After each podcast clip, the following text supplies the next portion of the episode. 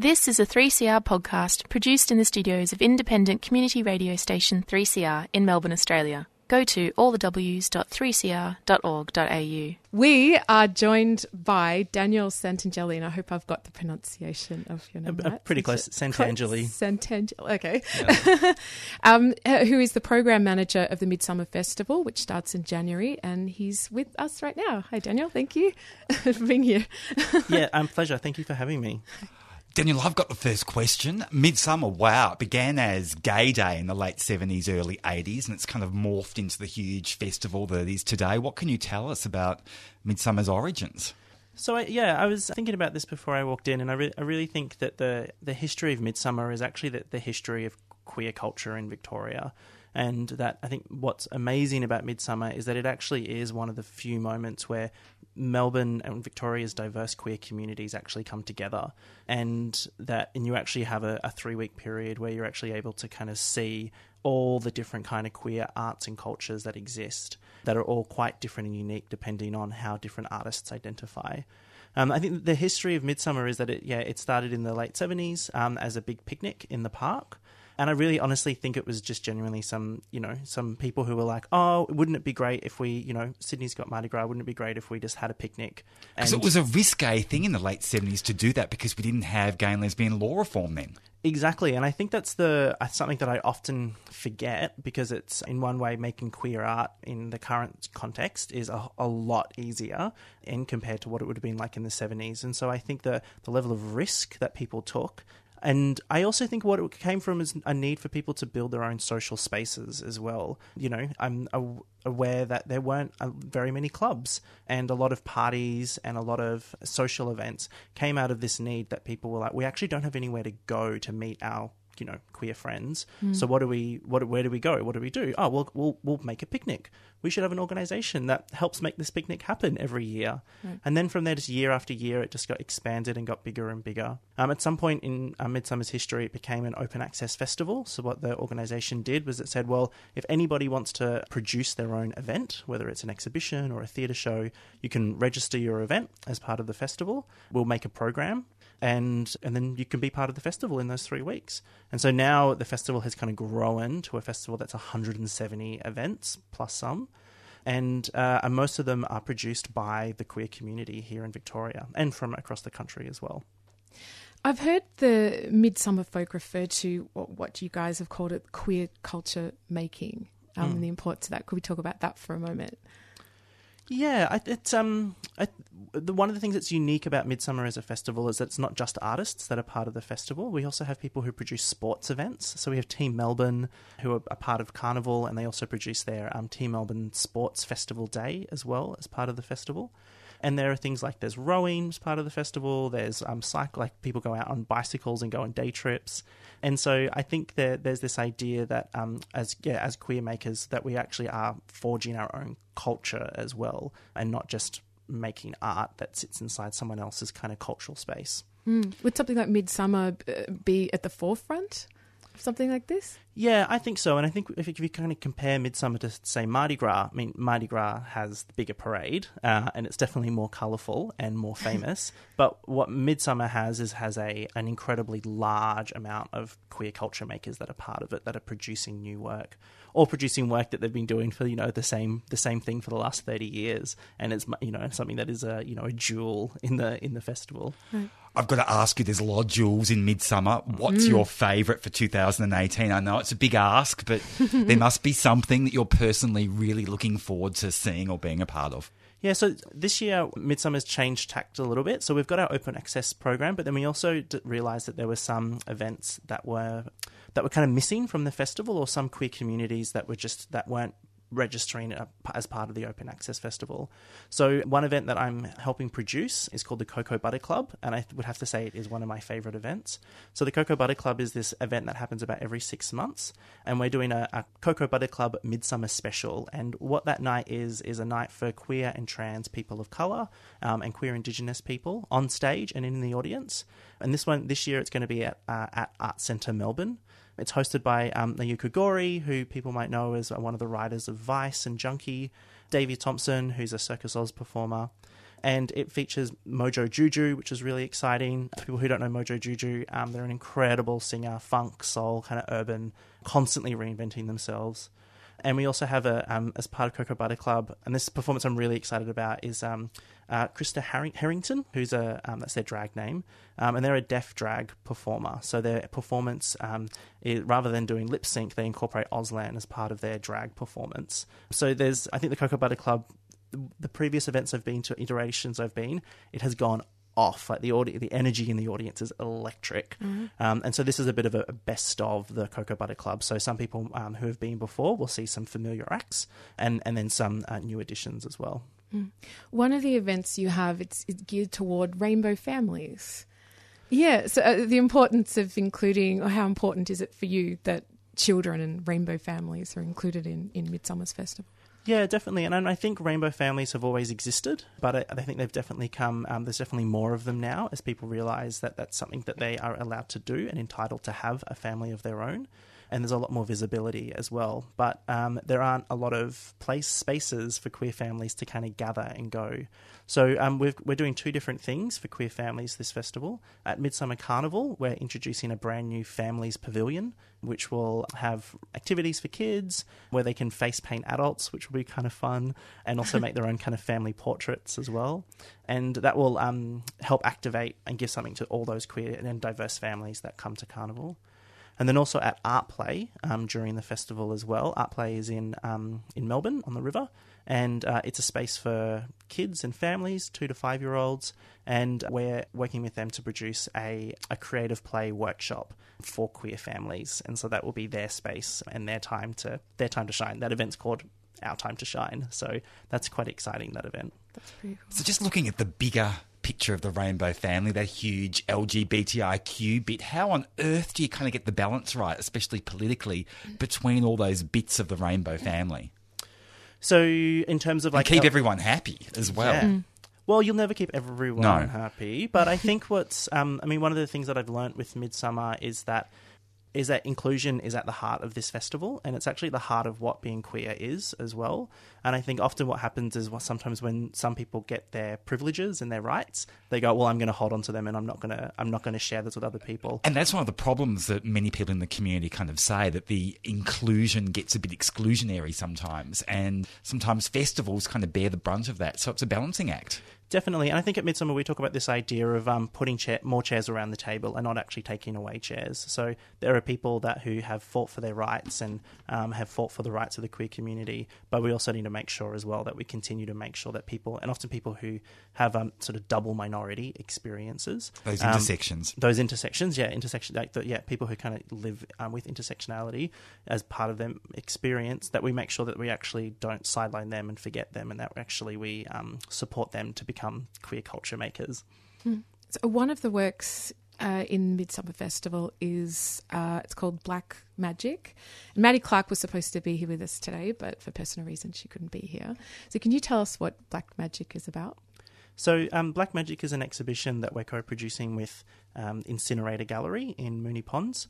And um, this exhibition is uh, about, it's focusing on the idea of decolonizing sex and gender.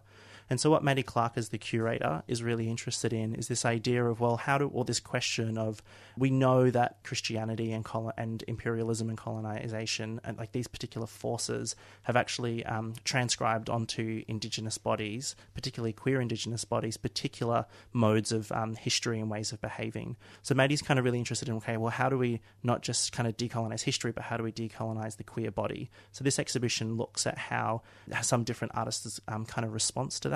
So, we have Peter Waples-Crowe will be um, exhibiting. Um, Well, we know him, we Yeah. love him. Yeah. yeah, yeah.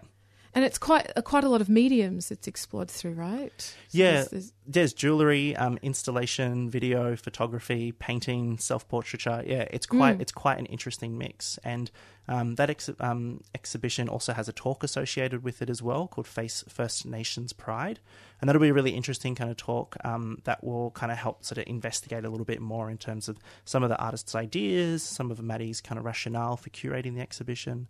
I think what's really exciting about this exhibition as well is that it's Maddee's first like curated exhibition as well. That Maddee's Maddee's actually a writer and an academic. So I also think that's one of the really interesting, like exciting things for this exhibition is that it's somebody who's also stepping into a new realm. Transcending, well. transcending academia. That's got to be worth something. Yeah, I know, right? That's a gold char- gold star and chocolate frog right there. Yeah. Give us the dates for the festival and also where people can go to to, to check out the program. Oh, I, I always forget to talk about this. So the dates of the festival are the 14th of January to the 4th of Feb. Um, if you go to midsumma.org.au, you can find the entire program there. Um, the festival opens on the 14th of January with Midsumma Carnival. In the middle of the festival is Pride March, and then it ends um, on the closing weekend with Midsumma Horizon, which is a big art party at the State Library. Oh wow. There's An 170 art party. yeah, 170 events, and about 50% of it is free. Oh, okay, cool. Daniel Santangeli, thank you so much for joining us this afternoon on In Your Face to talk about Midsumma. Best of luck with the festival. You'll be very busy, and uh, we're going to be doing quite a bit of Midsumma stuff in January, so that's something to look forward to. yeah, we're going right the way through. We It's are. the Midsumma Oh, yeah. Festival. After No all, rest for the wicked. no. oh, really? Speak for yourself. I will. okay. Thanks, Daniel. Uh, thank you for having me. Yeah. Uh, we're playing Marilyn. I think we're going to do Marilyn Manson now, right? Please do. Upside Down Heaven. Speaking of wicked people. Of trumpets, smell the ash and sulfur. Talons of battalion scratch at the sky like black feathers. Scorpion eyes.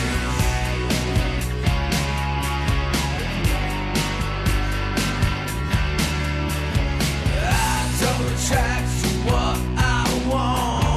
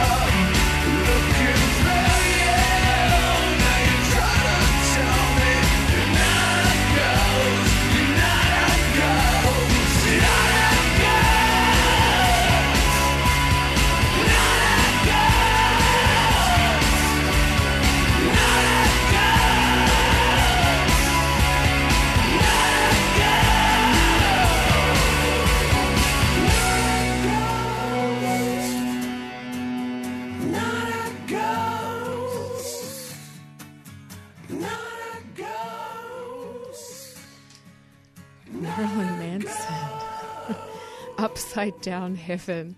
It is 426. You're listening to In Your Face on 3CR with Yvette and James, and we have someone on the line. Yes, indeed. Walid Zazai is an asylum seeker on Manus Island and he joins us on the line. Welcome, Walid. Thank you so much for joining us this afternoon. It's an awesome pleasure to have you on the program. Yeah, thank you so much. Uh, Hi, Willie.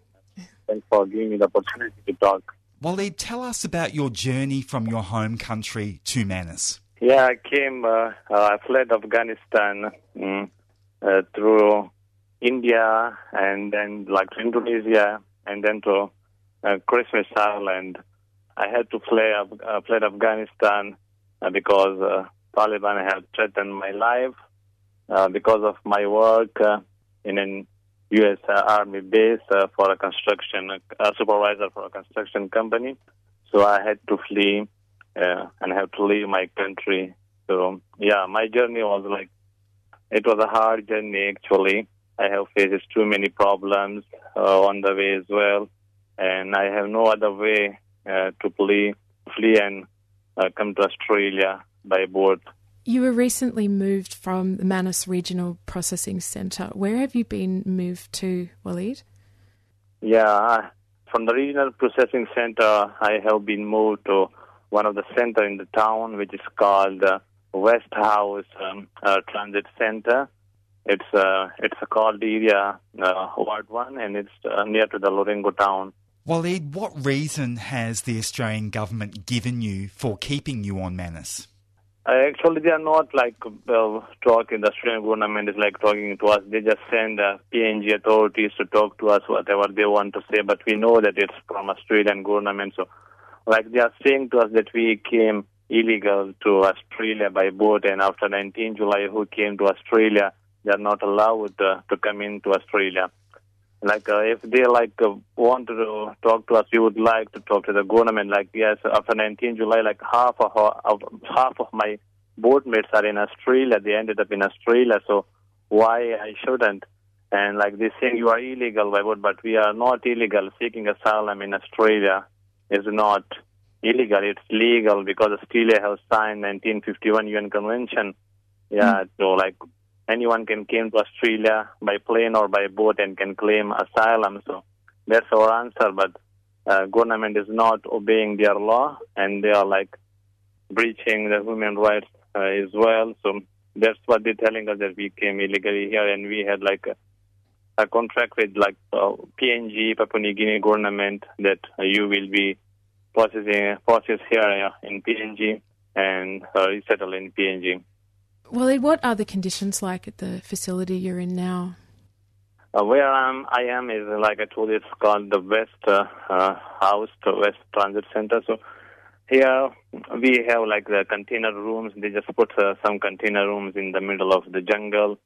So we had problems with shower, with shower water. They just give us two two bottles of clean water a day or three bottles some some day. And we don't have uh, playground or we don't have gym. We don't have place to exercise. They just put containers and there are small small pathways in between, so we can go in here and there. And there are other also lots of problems because uh, we are not feeling safe here. It's in the middle of the jungle and the fences are really small. And uh, a week ago, like there were like uh, continuously for a few nights, the locals were coming, the drunk locals were coming. Uh, they have threatened us that uh, one of our, like you all may have seen the videos as well. Like one of the guy came in, like he was local and he was threatening us that if you come out, we will kill you. So like we are so worried about uh, those things as uh, locals are getting more angry day by day. So the West House is in the middle of the jungle near the hillside house.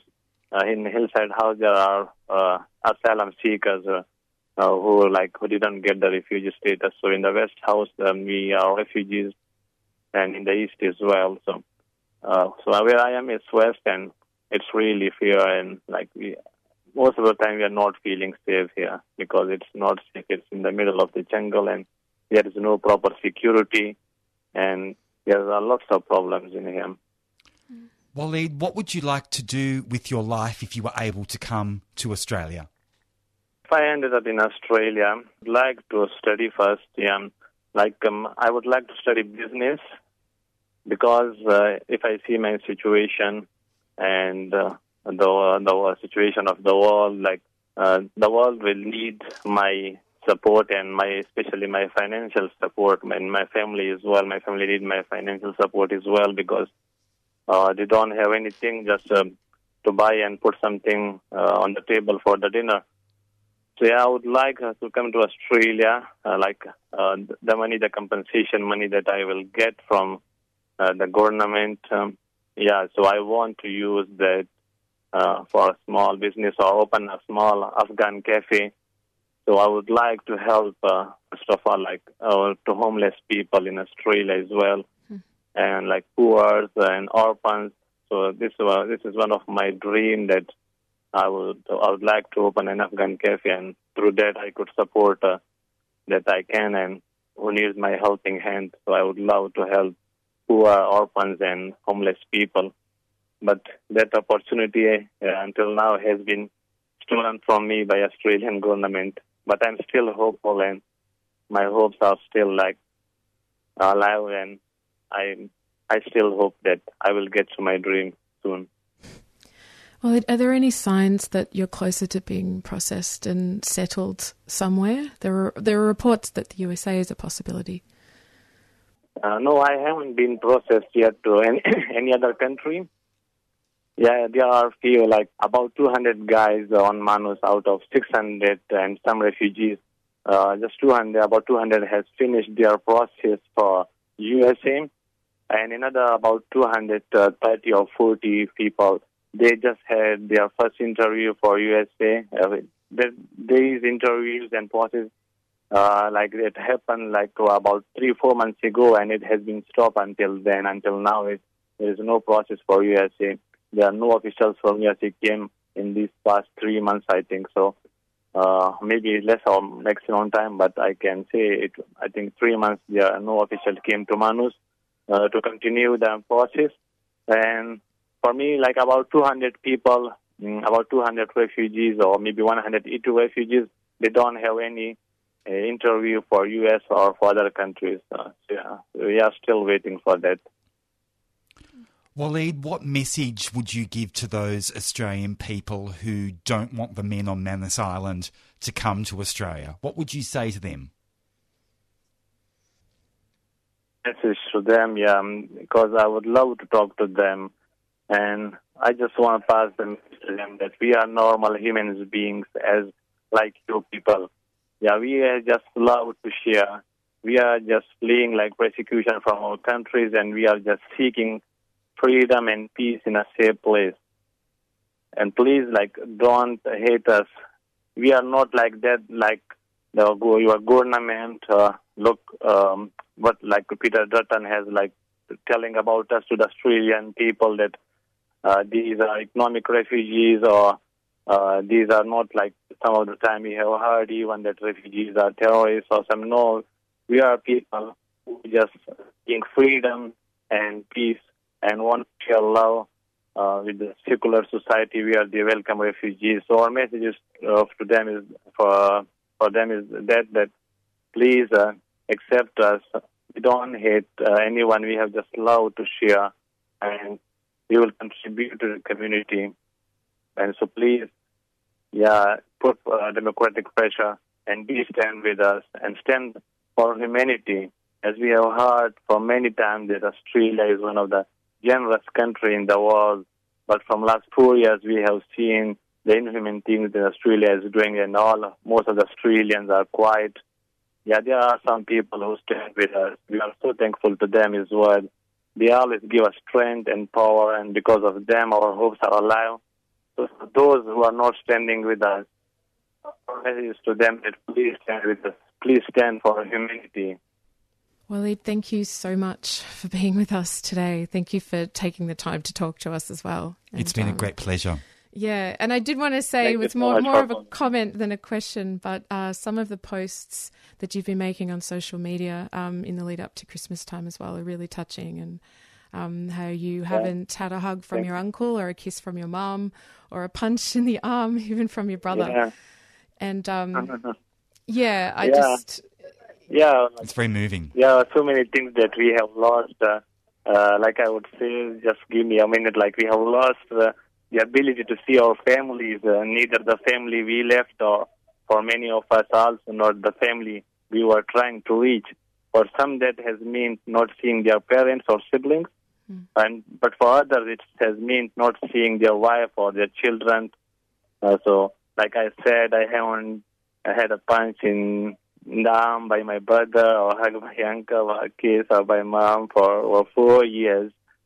Uh, so there are many things that we have lost. We have lost the ability to work. We cannot use our skills and our abilities. We cannot earn money, and that fact uh, has robbed us, robbed us so many other things. So there are lots of things. If I would like to talk, it would take too much time. But yeah, there are lots of things that we have lost, uh, uh, and we are refugees. Like um, we all long for love. We have little smiles and tender hands, but that opportunity has also been stolen from us by the Australian government. Well, Walid, hopefully the Australian government will see the light, see some reason, because it would be a wonderful pleasure to meet you face to face and have you come to Australia. So Yeah. we really Yeah, hope that that happens, Yeah, and we you. will continue to push the government and encourage activists to lobby the government to bring you and other people from Manus to Australia. So thank you so much Thank- for joining us. Thank you so much. And uh, in the end, I would just pass one message uh, from the Australian government and to the people who support. Uh, Thank you so much. thank you to all of the. Yeah, Thanks, thank you so much, all. Thanks all. Thank you. Walid Walid. Zazai there, joining us from Manus. Seriously, wow. Yeah. What a, a really special person he is. and shows the human side of, of refugees Yeah. and asylum seekers, which, as he pointed out, has been so demonised by the Australian Mm-hmm. government uh, that many Australian people have kind of just been completely subjected to, I guess, bigotry and propaganda. Mm-hmm. So it was so wonderful to talk to him. It is 21 to 5. You are on It In Your. Face on 3CR with Yvette and James, and we've got some more music. We're going to play a song by Love because, like, I think Walid's all about love. Yeah. Won't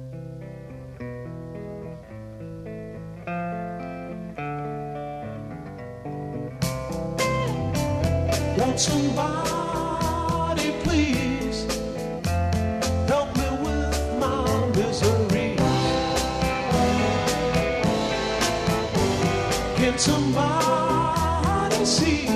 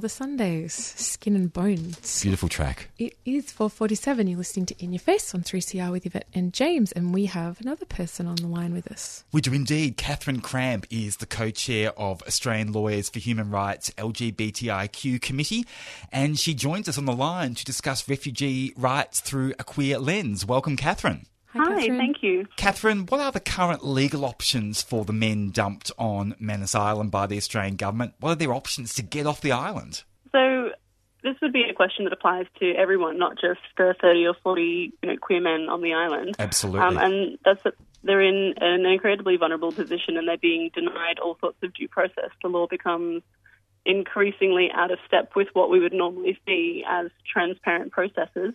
Um, and it's really a moment in time where we're looking at different political options, like having people go to America, or um, I've really enjoyed seeing the New Zealand um, new government put pressure on Australia to take them or they'll send them to New Zealand. That would be a really excellent option, and it's only for political reasons that that's not being acted upon. Kathryn, legally speaking, how has the Australian government been able to stymie New Zealand's offer to take 150 refugees or asylum seekers currently seeking to stay offshore? Yeah, so I guess with an offer from another country, um, the the issue for people who are in Papua New Guinea is that um, there's negotiations between Australia and Papua New Guinea.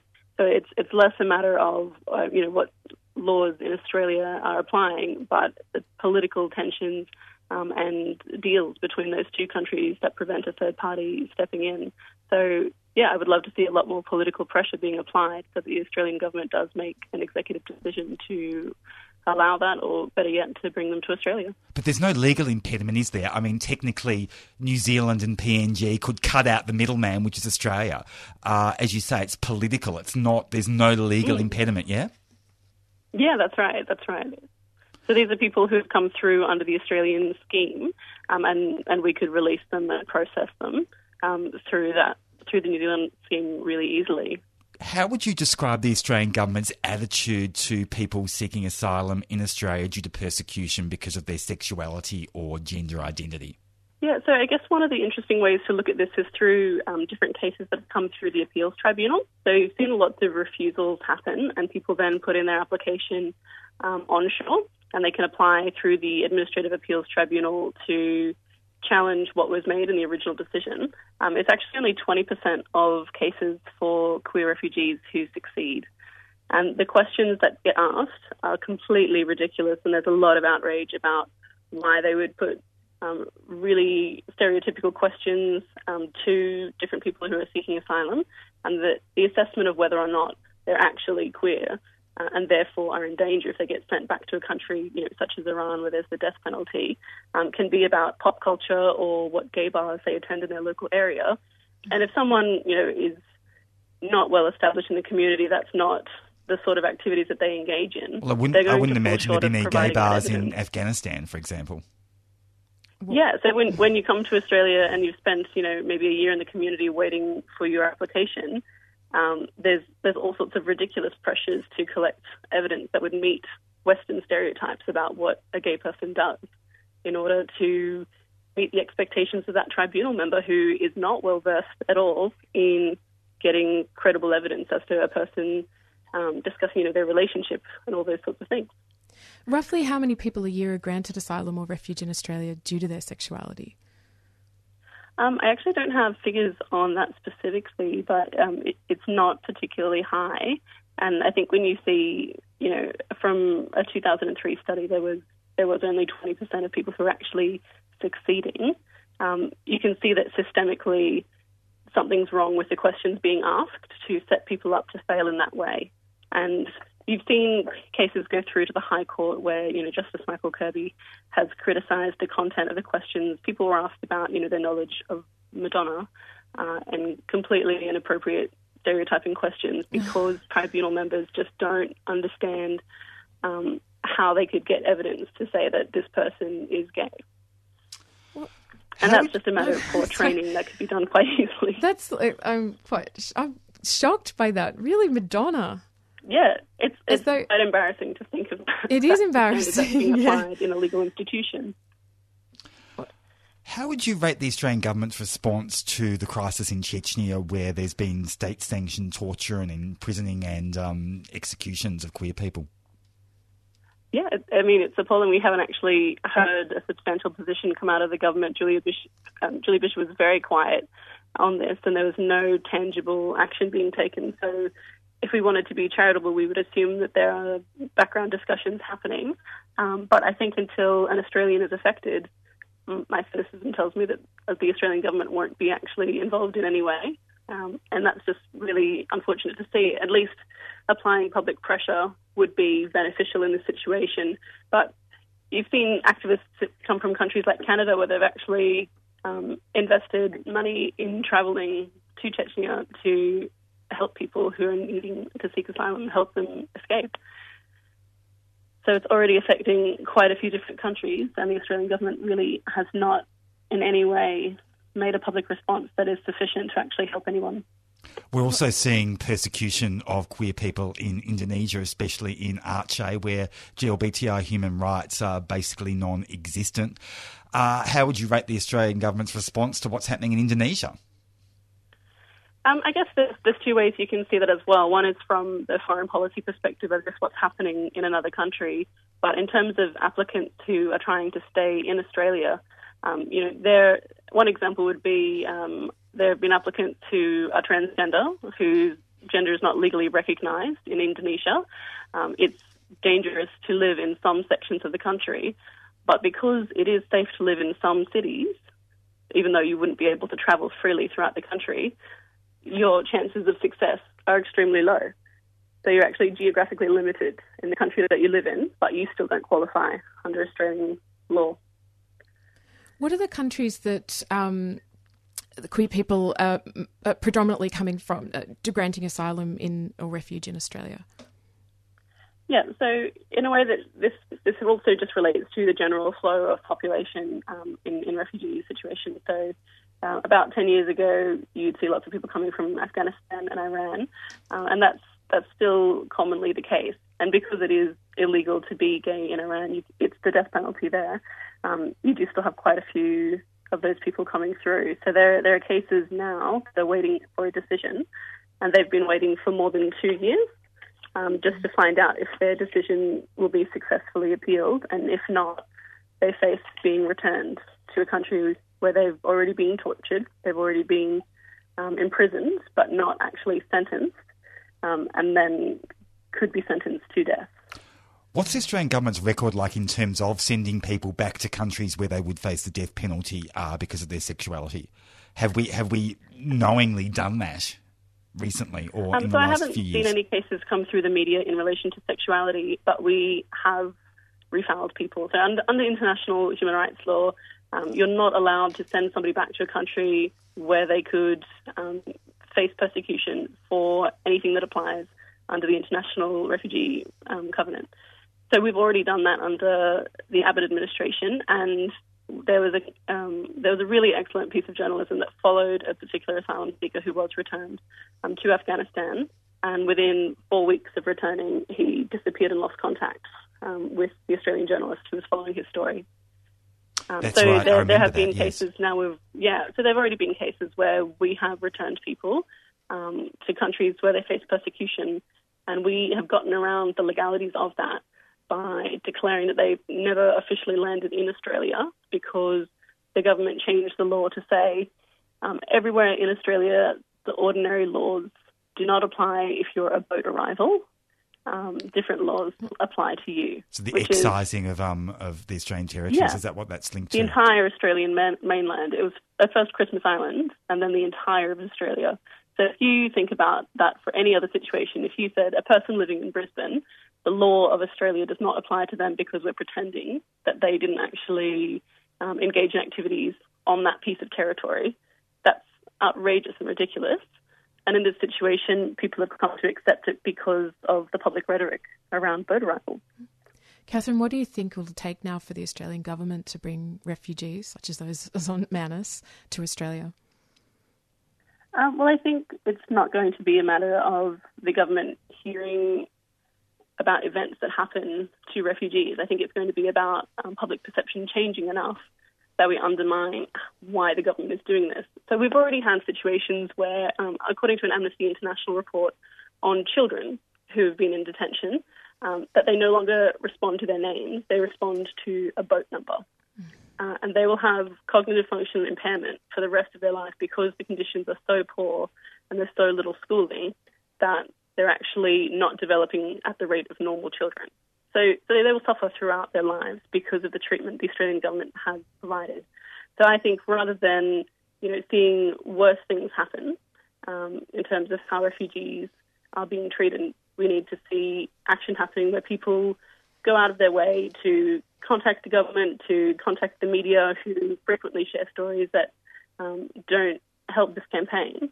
To say actually we should be focusing on how much this is a violation of human rights and how much we wouldn't tolerate this if this were an Australian um, person in say a Bali prison. So I think there's a lot of impetus on us as members of the community to to contact the government and to be active. Kathryn, your work is fantastic. We are so grateful that we have Australian Lawyers for Human Rights looking out for refugees, including queer refugees and refugees who have all sorts of, you know, huge issues around persecution and human rights in their country of mm. origin. And unfortunately, they have more issues because of the Australian government's abuse towards them. So we're so grateful for your work and thank you so mm. much for joining us today on 3CR. It's much appreciated. Thank you very much. You've been listening to a 3CR podcast produced in the studios of independent community radio station 3CR in Melbourne, Australia. For more information, go to allthews.3cr.org.au.